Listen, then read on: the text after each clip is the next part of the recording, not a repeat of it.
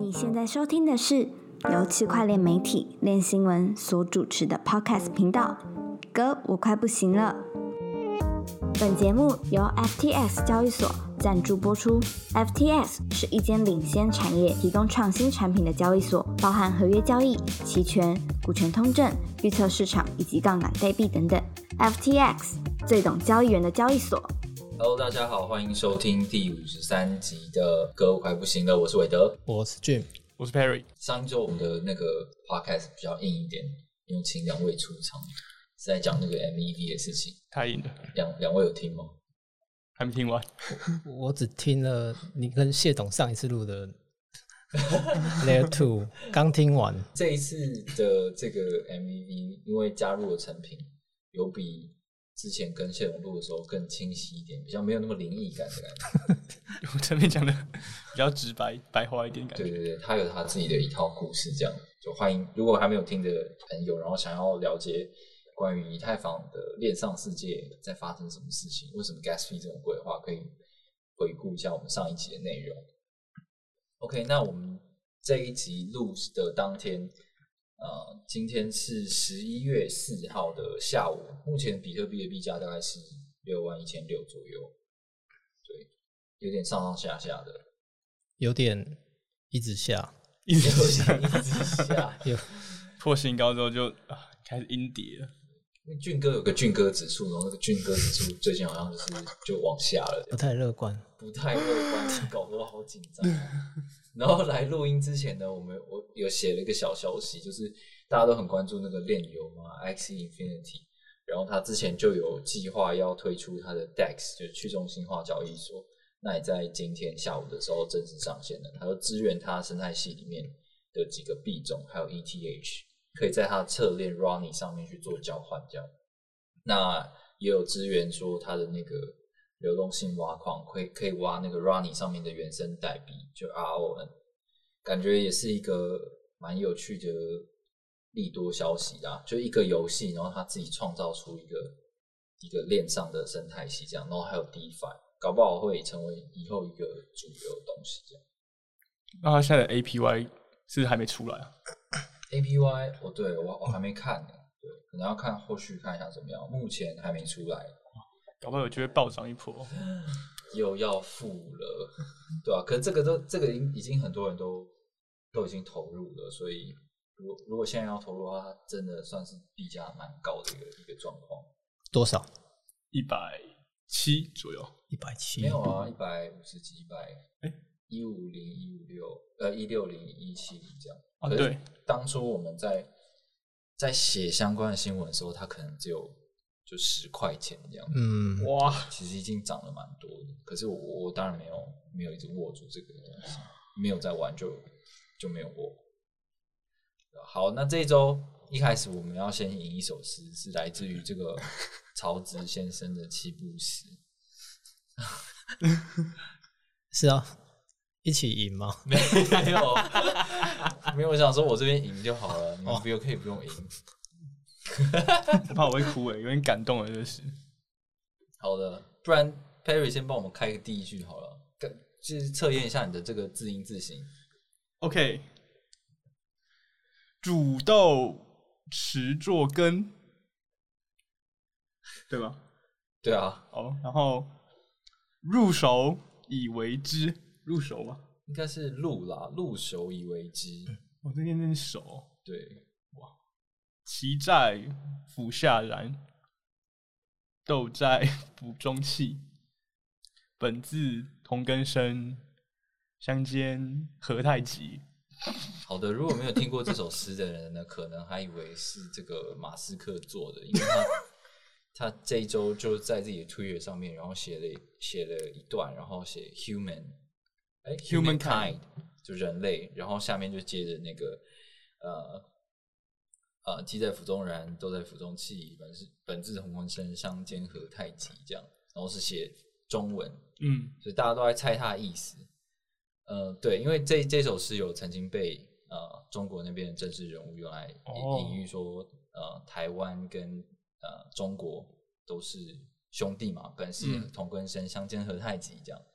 那也有人说是，呃，马斯克在讲富人税的问题，说啊为什么要这样搞我们，或者是他在中国的受到一些中国政治力量对他的的的工厂的影响的事情，这样。那在币圈的话，当然就是会把它呃视为说这个是不是在讲斗棋？对，因为斗棋就很像斗局，是不是在说这个斗局跟 ship？因为刚好前一天币安又上了一个斗局跟 ship 的一个交易对嘛，然后想说相煎何太急呢？这样是让两方这样子看来看去。对，那你们自己觉得，你看了这个这个推文之后有什么感觉吗？我我觉得就斗局吧，因为他很像也没发表过什么台海之间的问题。对，虽然说就是有人说这个这个你拿去繁体转简体还会是一模一样的，对对对对，但我觉得应该不是。嗯，Perry，我觉得是那个粮食署那个，哦，对对对，他就是被要求那个捐献嘛，对，然后他有发推啊，对，就联合国的那个粮食署就说食粮署啦，啊联合国食食粮署就说，就是这个世界上的那个富人，只要捐你两帕财产，就能够解决饥荒的问题。这样，然后马斯克就就呛他说，如果你可以证明这样的论点是正确的，那我就捐啊，这样。对啊，可是我觉得马斯克他的理念也是想要替人类创造更好的未来。你看嗯他的科技，所以他想说，我也是在帮人类做一些改变，然后你现在又要我捐钱，这种感觉，哦我觉得 好像也是说得通啊。对，但这个东西也没有也没有一个结结论，嗯然后马斯克自己也没有出来解释。他应该很爽吧？这大家超级关注的。哦，对啊，而且是全部的新闻都在写，各国新闻都在写。然后我还有看到，因为外国网友看不懂那个 是什么意思嘛，然后还帮帮他翻译成英文版这样子，然后对成功输出文化，全世界都在讲中国话。对啊。但好，假设假设说真的是大家想的，就是说，呃，马斯克在担心这个 dog Doge 跟 Ship 之间的问题。但我今天看了一下这个数据，就是 Ship 的所有的市场交易对里面呢，就币安推出的这个 Doge 跟 Ship 的交易对，其实占比还是非常低啊，只有零点二趴而已。所以其实交易量吗？对，呃，对对对，交易量哦只占零点二趴而已，所以可能根本就没什么影响吧。就是他们他们没有因为这样而互杀。不过目前在这个前十大市值的话，的确 Ship 跟 Doge 是一直在互咬名次一直在互咬这样。嗯，而且最近出现这个 SHIB 的这个暴涨的情况，我们也是蛮紧张的，为什么？因为我们都联想到五月就是哦，狗狗币暴涨，我们想说是不是要去了要。回家了，是不是逃顶又没逃掉？对啊，那时候就在想，呃，Ship 一直在涨的时候，就之前就这样的状况嘛。嗯，但是有很多情况不同啊，因为那时候其实是比特币已经疯狂涨到跟跟一些 altcoin 已经疯狂涨到一波之后，感觉是整个牛市的尾端，然后狗币出来乱啃咬一番之后才才爆掉这样。嗯可是现在感觉都还没开始啊。现在大家很像对比特币六万感觉到感到很平静。对啊，嗯，就稳稳的。然后俊哥你看起来蛮紧张的，你刚才不是说有点危险？我讲讲而已。好啊，那这周还有另外一个新闻，就是在 BSC 上面有一个这个 Squid Game，就是 Netflix 它有一个很有名的韩韩国影集叫《鱿鱼游戏》嘛，就在讲一个大逃杀的呃大逃杀主题的故事啊。那这个东西其实我们很早就写，只是我们写的那个呢是以太坊的版本的嘛，对不对？对，它是个对游戏，对，但是那个东西到现在还没死，可是它好像也没有很红。大概三千个人追踪吧。可是反而是后来这个在 BSC 上面的鱿鱼游戏呢，它就是一路有一天一路暴涨，然后暴涨到两两三千吗？我也不知道，完全没关注这个。不知道为什么会有人会买。对啊，然后他就突然被 rug pool 了，就是跑路了。这个里面有人很多，有人有那个据说是团队的人到货，然后钱就直接全部拿走，然后币价归零这样。对，然后这件事情也引起了各大媒体的注意啊。就当然最主要也是跟它暴涨，然后跟 Squid Game 就由于游戏扯上关系，然后又暴跌跑路这样。然后那个影片，之前看到那个 Rock Pro 的的现场哦，那个直播主，对，对，就有个直播主看着那个币价在一个顶峰，然后瞬间啪这样归零，大家就觉得很爽。但一开始我们好像完全没写这个东西啊，我想说这个应该就笑笑而已吧，没想到 大家都这么没关注想。到，我们以为这是日常，对啊，对，我所以这件事情其实非常有趣，就是其实这一类新闻可能会直接被我们略过，但是对于就是一般大众而言，他们会觉得说，哇，怎么会有这种事情？币圈好恐怖，对，然后甚至我们看到新闻，就是立法委员在台湾立法委员在质询的时候就说，像是鱿鱼币哦等等的这些加密货币，就让大家赚这么多钱，那这个课税要怎么课？哦就立法委员都拿，我也有，听到啊，他讲的还蛮扯的。他觉得就是他是用交易量去算的，他觉得这六六七百万美金的交易量应该都要课税这样子。哦问号，问号，真的是问号。关我屁事。那你去跟交易所收啊，六千六千六千七百多万。对啊，好，那反正就这样啦。他他后来还是有一些消息，就必然说他介入调查，然后封锁那个开发者的地址啊什么。可是这些我们在过去看过这么多案例，就知道可能没什么没什么用啦。除非你真的抓到这个人，然后证明说这个这个是他弄的，那你可能可以后续在一些呃法律上面得到解决。好，那其实由于游戏发生这个 rug pull 这个事件之外，还有两个我觉得反而是更重要的那个的事件，就是 Cream Finance 它受到这个闪电贷攻击嘛，然后它上市了好像是一亿多美金，就是是金额最高的闪电贷攻击事件。对对对对啊，然后创下一个记录。然后还有另外一个东西是那个 O 呃 Olympus DAO 的反反反访盘，对分叉版，对，叫 Anubis Anubis。对，Anubis 好像是那个埃及神话里面的那个，狗的那个死神吧？对对对，所以他也是算狗系列啊。对对啊，然后他也是 他是 Rock Pool 嘛，对，对，就是这个反而是会让我觉得比较前端一点的东西，比较高级的 rock pool 嘛。对对对，会觉得啊，这个比较值得关注 Rock Pool。Anyway，好吧，好，那今天就开始进入我们的主题。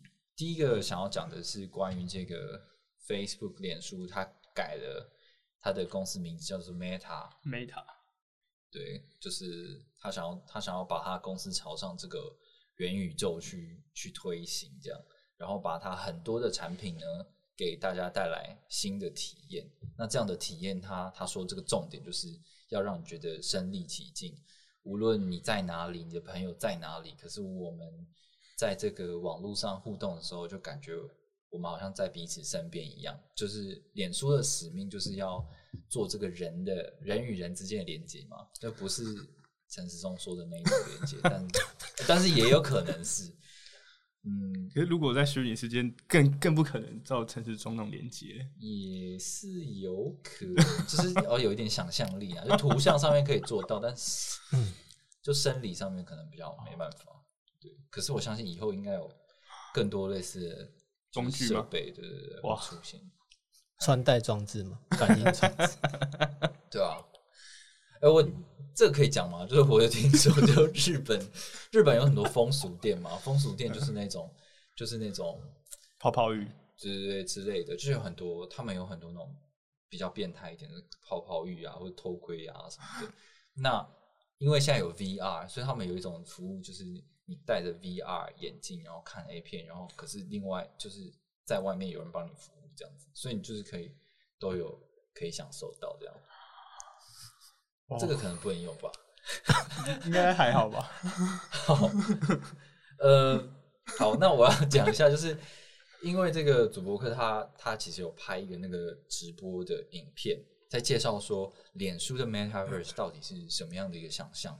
我觉得先不要管他说，大家会觉得说，干你这个都全部都是中心化，到时候一定里面植入广告，干我在虚拟世界里面走路走到一半，然后飞到个广告进来，就是很多人担心这件事情啊。对，广告还关不掉，对啊，广告可能还要你要跳上去关。对，好，那先不管他未来会不会置入这些东西，但是他的确有他的一个想象的嘛。他有提出说他，他对这个 metaverse 的概念就是说，我要让在里面有存在感。然后呢，你在虚拟世界里是有 avatar，就是有那个虚拟替身的。然后你会有自己的一个空间，就是你有一个虚拟的自己的家，你想盖成什么样子都可以。再就是说，你在虚拟世界里面呢，你可以随时传送来传送去。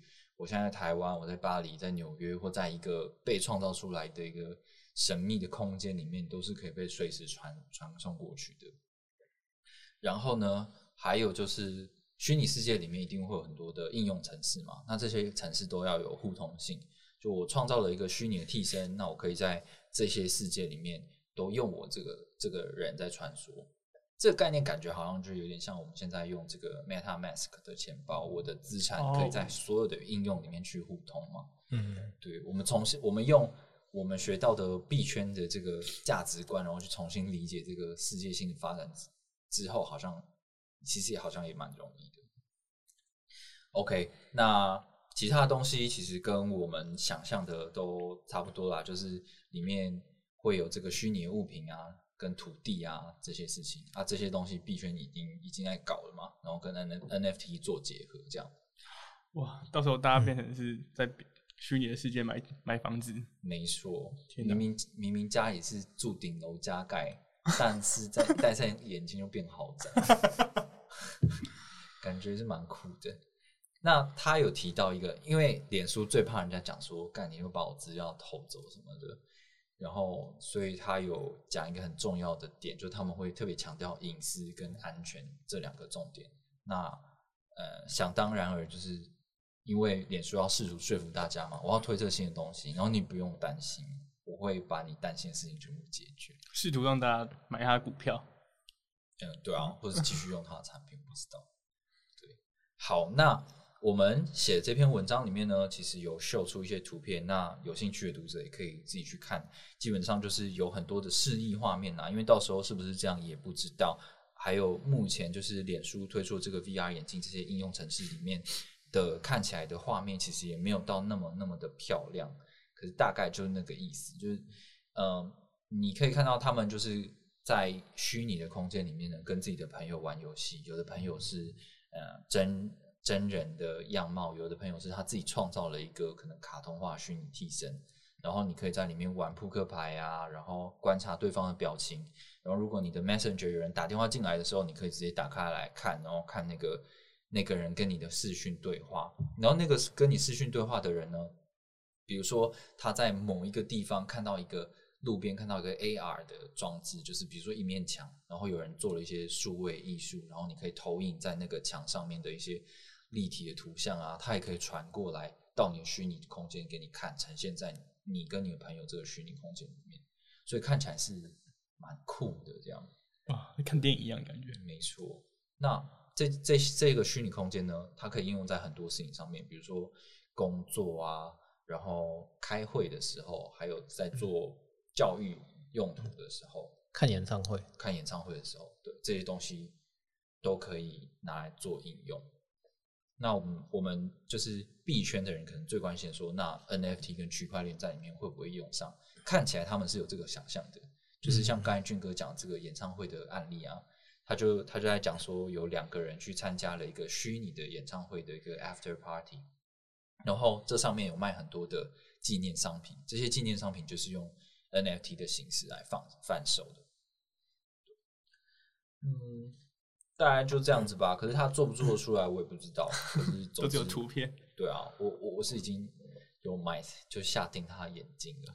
哦，然后应该下礼拜一会送到，到时候再跟大家一起分享。那你有预先准备什么影片 VR 的东西可以看的吗？就卫生纸还有片啊。我靠，没有啦。因为它里面有很多应用程式啊，所以可以试试看。就是因为我有一些朋友已经有买，所以可以再试着说跟他们在虚拟世界聊天，这样。真的假的？对对对，哇，可以。如果好玩的话，再介绍给大家，推推坑大家。没错。他感觉那个眼镜就是一个主机。对啊，嗯，不知道会不会很重，看起来是还好。可是我觉得，毕竟我的我们的工作就是每天你是在看荧幕了。如果我回家玩那个话，不知道会不会瞎掉。之后那个那个 VR 眼镜电线直接插到我脑子里面，我才看得到。没事没事，你在你在虚拟世界是有视力的。哦，嗯，什么意思？就是你现实世界瞎的。哦，靠，没有。这个梗好黑暗。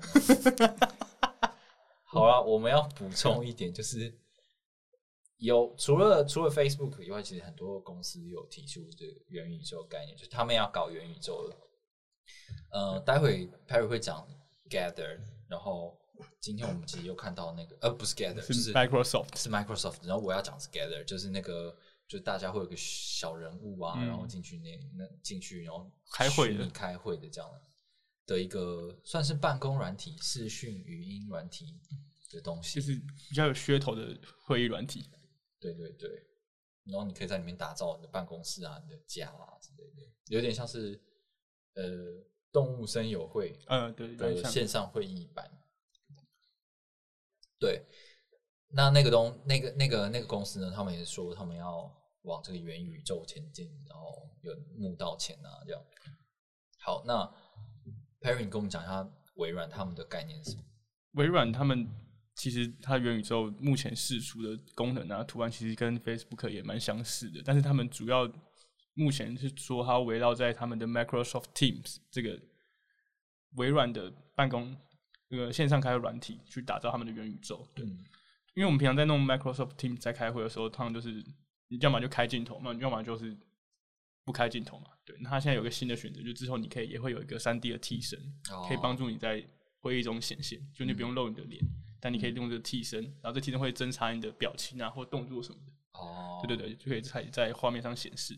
对，然后此外，他们也有想要打造一个就是沉浸式体验的办公环境，嗯就你可以有操纵你的替身在这些虚拟环境中走动，肯定会有一些会议室、协作空间、茶水间之类的，哦，然后可以一起一起使用 Microsoft 的应用程式，这样。对 Word Word 嘛，对，他说协作软体，可能就哎是这些东西吧帮。我按一下那复制贴上。对之类的。对，然后他们还有就是，因为他们主推是这种会议会议软体嘛，嗯对他们考量到团队可能会有一些跨国的语言，所以他们正在推出就是即时翻译功能。哦就你在这空间中，别人跟你讲话的时候，可能会出现一行英文字，哦然后帮你翻译成其他其他语言，这样这样。好像不对错。就像现在那个 YouTube 上面也有，就是你如果是演讲影片的话，然后你开启字幕，它有时候会给你那个自动翻译。对对对，就可以让你更有效的沟通吧。还不错啊。对，但目前就大大概到这个阶段，也没有多讲太多。嗯嗯，上个礼拜我们跟那个陈品做访谈的时候，他有说他觉得元宇宙这个东西可能就是以目前这个时间点，可能是昙花一现这样，就是一个话题出来，然后马上又又死掉，因为嗯可能很多东西还还不够成熟。嗯，但看起来这个概念是很吸引很多的企业还有社会大众的，不知道未来发展会怎么样。有那个宏达电暴涨吗，可以哦，大家都哎，元宇宙什么元宇宙什么就一直买，会不会照为了这样讲，搞不好下个月就被割掉了？不要乱讲话，我们现在都是有录影的。好，那这个这个礼拜以来呢，其实因为这个脸书的元宇宙的事情，也带动了在币圈就是有 Sandbox，然后还有那个 Decentraland，就是 Sand 跟 Mana 这两个代币的暴涨，这样他们其实都做了一阵子啊，就是应该说 Mana 做的比较久，Mana 一七年、一八年的时候就已经出来了，嗯然后那个 Sandbox 它原本是一个游戏，可是它后来才加入了区块链元素，然后做个区块链版，然后可以买土地、建道具、做人物之类的东西。不过我觉得这这两个东西看起来，Sandbox 是它那个世界还没有出来嘛，它现在都都只是在卖卖土地对，卖买卖土地、买卖道具、买卖人物的这个阶段。然后 Decentraland 是已经出来了，上面也蛮多人在盖一些东西的。不过整体使用下来体验，我还是觉得里面画面的质感蛮差的啊。然后就是很像是我小时候在玩的电脑游戏的那种等级。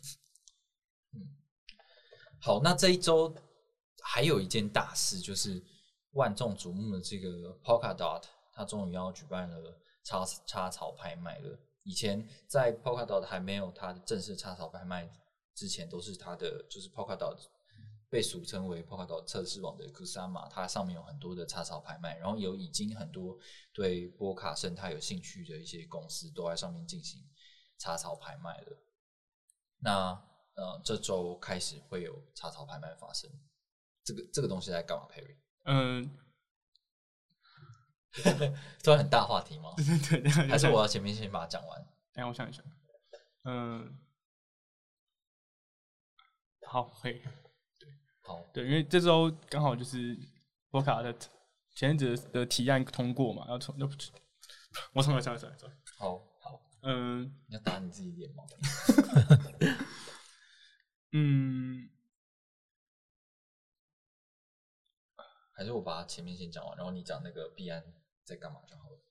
我应该可能可以，我就我想说简单带过他是在干嘛而已。好，对，因为波卡它是主推一个跨链的生态系嘛，对，所以它它会提供许多不同平行链的，呃，应该说他们整个跨链生态系主要是以平行链跟中间链去构成，对，然后中间链就是波卡的底层网络，然后这些加入波卡平行链的这些协议就可以。在这个跨链生态系中享有波卡的服务，然后与其他的协议进行协作，这样、嗯对。但是因为他们的平行链的插槽有限，不是每个团队都可以进驻，嗯，所以他们就需要有这种插槽拍卖，哦，去竞标所谓的插槽，插槽是像是百货公司的柜位一样吗？哎、蛮像的感觉。对，就我 这个百货公司，我只能进十个品牌。对，那你要进来的话，你就要经过拍卖，我是严选的店才哦进来。你可能要花一亿一亿台币才能把这柜位买下来，对啊，越有钱的就越有机机越有机会进入。对，所以然后这里的他们进行插槽拍卖，就是利用 DOT 嘛，就是他们的代币、嗯去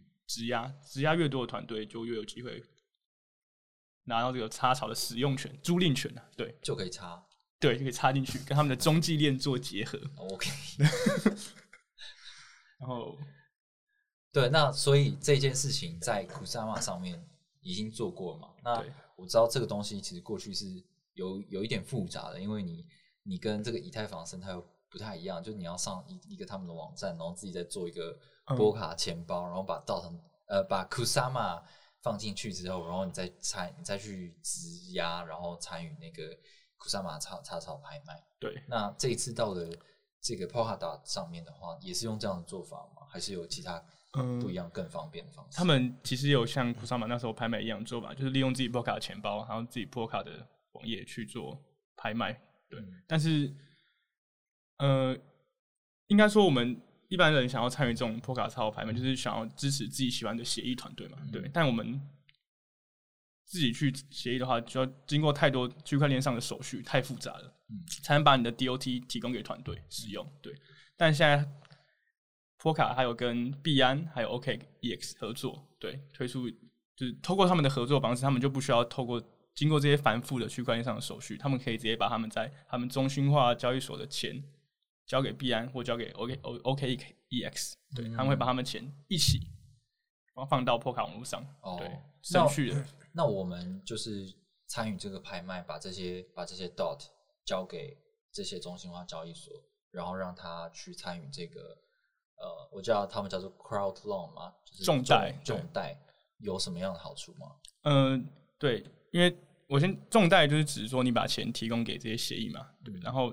提供提供的好处就是，它如果这些协议发展得很好，对，然后他们会提供你一些奖励，还有因为你你需要提供 DOT 给他们进行质押，质押期间你是无法使用这些 DOT 的，嗯。那为了弥补这些流动性的不方便，他们会将这些协议的原生代币拨一部分给你当做奖励，哦，对对对，所以也就是说，如果它发展很好，这些代币可能会上涨的很多，嗯嗯，对，有可能会有预期之外的报酬吧。对，那我在那边要被，就是我要借给他，借给他多少钱要借多久？呃，以这种租那种插槽拍卖，最短期就是三个月，但基本上团队一租就是一年起跳，嗯然后最长两年。所以你真的要借的话，就是一年两年无法使用你的 DOT。哦，，对，但是我的交换就是说，呃，他可能会给我他的代币，然后我可能会因此而获利，就我我我的东西被卡在里面也无所谓，这样。无所谓这个，还要看他们的未来的发展。对，但是现在币安跟 O OKX 他们有举办这个活动嘛？对，因为你你要去他们币，通常是从十一月十一号开始，嗯，对，但他们有一些预热活动、偷跑活动，从现在开始就可以把这些币放在币安或 O E 上面，嗯。对，然后他会先给你一些提早质押的奖励，嗯，对，然后如果到时候没有成功，你支持的协议没有成功获得拍卖的插槽资格的话，这些拍卖团队有些还是会补充，呃，多给你一些额外的补贴，就你多放这边放一个多放了一个月的时间，嗯，对。哦，我懂，就是好，像有很多人去竞标，然后你可以把你的 dot 放在里面，让他们去标。对，那标中的话，你就理所当然就借给他们锁在里面，锁个一年、一年、两年，然后他们可能给你一些好处，这样。对，那如果没有标到的话，这个东西也会退给你吗？对，会退给你，然后给你一些简单的补贴。就是小碎小小碎碎屑。对，因为没标到那些团队可能也很失望吧。哎、对那所以我去去标那个没有标到的感觉好像也不错。而且他们这种这种质押就是会有可能好，总共有一万个某某币嗯提供给这些质押的用户。嗯，对，但当你质押的的总数越多，你拿到的量就越少嘛。哦，对，所以你搞不好你可以投一些没那么多人质押的。但是你可以拿到它比较多的对对对对哦，好像也不错。俊哥，你对这种参加这种旁门左道，不会啊，这怎么是旁门左道？你你对这种非比特币的这种生态，这种会有兴趣吗？觉得一年的好像还行，它锁在币安就是会延长它的锁定期嘛。不会就看你那个就是协议团队租多久哦就锁多久。主要是看那个团队要跟你借多久。一年是可以接受的，哦，两年呢？对啊，都一年了，两年不行吗？两年，两两年，两年不确定哎、就有点长，因为你也不对知道波卡之后到底会会会怎样。对，所以为了解决这种问题，呃，必然他们就推出一个叫做就是一比一可以把你的 DOT 更换成哦，BDOT、不是 BDOT 是 DDOT，对 BDOT 啊，讲错 就是 BDOT 对，币安一定会用 B 的啊，不然累。没想到别的对，然后对啊、因为你流动性被锁住，你一两年不能用，对，很麻烦嘛。然后币安就推出了跟之前以太币二点零质押的时候，那时候他们是用 ETH 去换 BETH，就依照你质押的金额的这数量嘛。嗯。所以他们这个拍卖，ETH 跟 BETH，哦，对对，OK OK，然后他们现在这个 DOT，如果你真的哎，你你只要有团队赢得了插草，嗯他会在拍卖结束后的一段时间内开始提供这个 BDOT 的转换功能。嗯，就假如你有质押十个 DOT，到时候可以换成十个 BDOT，、嗯对，可以拿来在币安的市场上做交易，对，获获取流动性。等于是给你的代币有一点流动性，就你你锁在里面的资产，你不会都不能使用，可能嗯，比如说有有 DeFi 协议愿意支援这个去让你做挖矿啊，嗯还是说你就是想要低买高卖这样，你你你是可以去做操作的，会有更多的可能性。嗯，好吧，所以大家其实都蛮期待这个波卡会会怎么样的，对，但现在参与拍拍卖的团队其实哦数十个甚至数百个，真的太多了。需要好好研究一下啊。对，然后我们呃写的就 Perry 写的这个整理的这个文章里面呢，也有一个蛮不错的数据网站，里面有列出所有的参与想要参与 Polkadot 插草拍卖这些项目的一些详细资料，就大家可以研究之后再再下手，会比较好。下好离手，因为你一旦质押进去了，就是一个月之后才能出来，最快。嗯，好硬啊。好，那我们今天的最后一个话题是关于这个域名的东西。域名是陈域名还是林域名还是张域名？还是许域名？哇哦，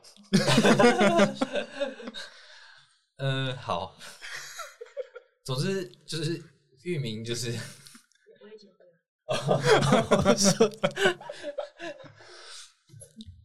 好啊，就是域名，就是基本上它比较通俗一点的看的概念，就是你有很多，比如说你有以太坊的一个钱包地址嘛，对然后你可以透过这个域名服务呢，去帮你这个钱包命名，就是它连接上是像是一个网址一样的东西，比如说 Perry 点 ETH，比如说 Jim 点 ETH 这样。那这个这个以以太坊为例的话，这个服务叫 ENS，就是 Ethereum Domain Name Service 这样。然后它是用租它是用租约期的，就是你你它会依依据你取的名字，名字越长的话可能就越贵，然后名字越呃名字越短的话可能就越贵，然后越长的话可能就越便宜，这样有有不一样的租金的费率，然后你可以去租这个域名，然后可以去使用。所以大家可能在这个查询一些区块资料的时候，可以直接在上面输入，比如说 Perry 点 ETH，那我就可以找到他的钱包。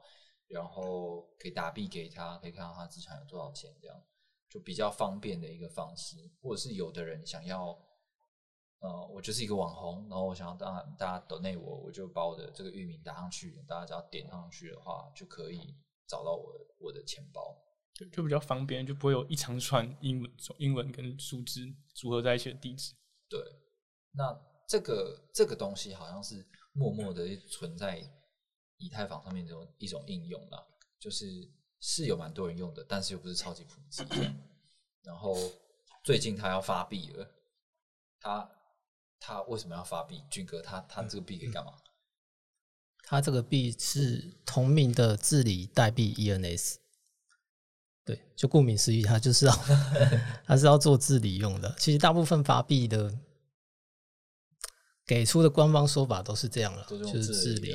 对，然后就他最近他发币的形式是透过空投来实现。那你在十月三十一曾经注册或持有以太坊域名，你就可以拿到空投。嗯那它有一个公式，就是你持有这个域名的天数，还会乘以零点二七颗，嗯然后再加上域名到期的天数乘以零点零六七克，嗯这个权重比较低一点。对对对，所以它就是因为你会有一个租约嘛，那它就是给你，它现在要空投我们这个自己代币给你的，所以如果你拥有这个域名越久的时间呢，基本上你就拿到的代币越多。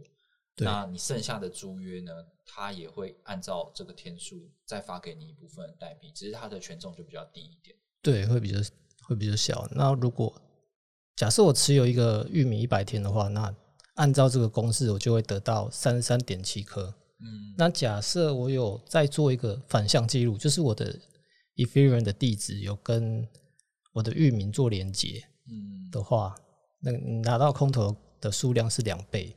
哦，对，所以就是我买下域名是一回事，但是我还要做一个动作，是我把我的以太坊的地址跟这个域名是绑在一起的，然后我才会呃有更高一点的那个，嗯，就是你的空投量会变成两倍这样。嗯嗯嗯而且而且 ENS ENS 这次它的空投是杜绝你撸羊毛的，因为它它追踪的是你地址有没有曾经拥有过或注册过一个域名哦，这样子。哦，了解，嗯就是我可以我可以去买很多名字啊，可是如果这些名字都没有跟你买的这个钱包去，或者是跟某一些地址去做绑定的话，那相对起来就是他不会给你这么多奖励。嗯，对，就是假设我我在今年一月注册了一个域名，跟我在今年一月用一个从一个地址注册了十个域名，我拿到的数量其实是一样的。哦，嗯了解。对那为什么要发币？其实我觉得跟 Maker 道类似吧。嗯他们一开始都是透过一个一个基金会去运筹帷幄，去带领这个项目。嗯然后等到等到这个项目够成熟，有够多的社群关注它，嗯，对，然后有够多的社群去关注它的话，那发行代币就可以让社群自行去治理、去投票、提案这样子。嗯，就是它可以，第一个是我觉得很重要，就是如果你发币的话，你就一定会有更多的经济来源嘛。那你等于是向向社群们去发于他们某种程度上发于一个股票啦，你们就是有某种股权嘛。然后，大我跟你们说，你们可以一起来决定我们这个这个公司里面的重要的事情。对，那好处是为他们带来了这个更多的经济收入来源，然后可以让大家更参与进来，说我我这个里面怎么做这样。对，可我看俊哥写，就是他的他的内容，就是关于说他到底要治理什么的这件事情，就我自己看的时候是觉得好像也没什么，就是关我屁事啊。对啊，对他他跟跟 Maker 到，我一直拿 Maker 到来比，Maker 到就是感觉有很多重要的事情跟钱有关，需要真的需要社群去提案去治理的。那这个可能就还好一点。嗯嗯嗯对啊，但里面可能就有有有提到一些些跟他们收益有关系的事情嘛。如果呃你做这些域名服务，然后你要怎么收费？那收费的话，可能又可以有分润机制啊，或者是股票回购啊这样的作为。我觉得那个可能都是后之后这些到就去中心化自治组织可以去做决定的内容啊。嗯啊，其实这也是以目前来讲，多数的这种加密货币协议的会会玩的一个一个套路，就是你们 就是我我我不是一个我是一个去中心化，我我以前可能是一个私人公司，但是我现在已经变成一个去中心化自治组织了，然后你们都有我的治理权，那大家就买更多代币来决定我们要干什么，这样。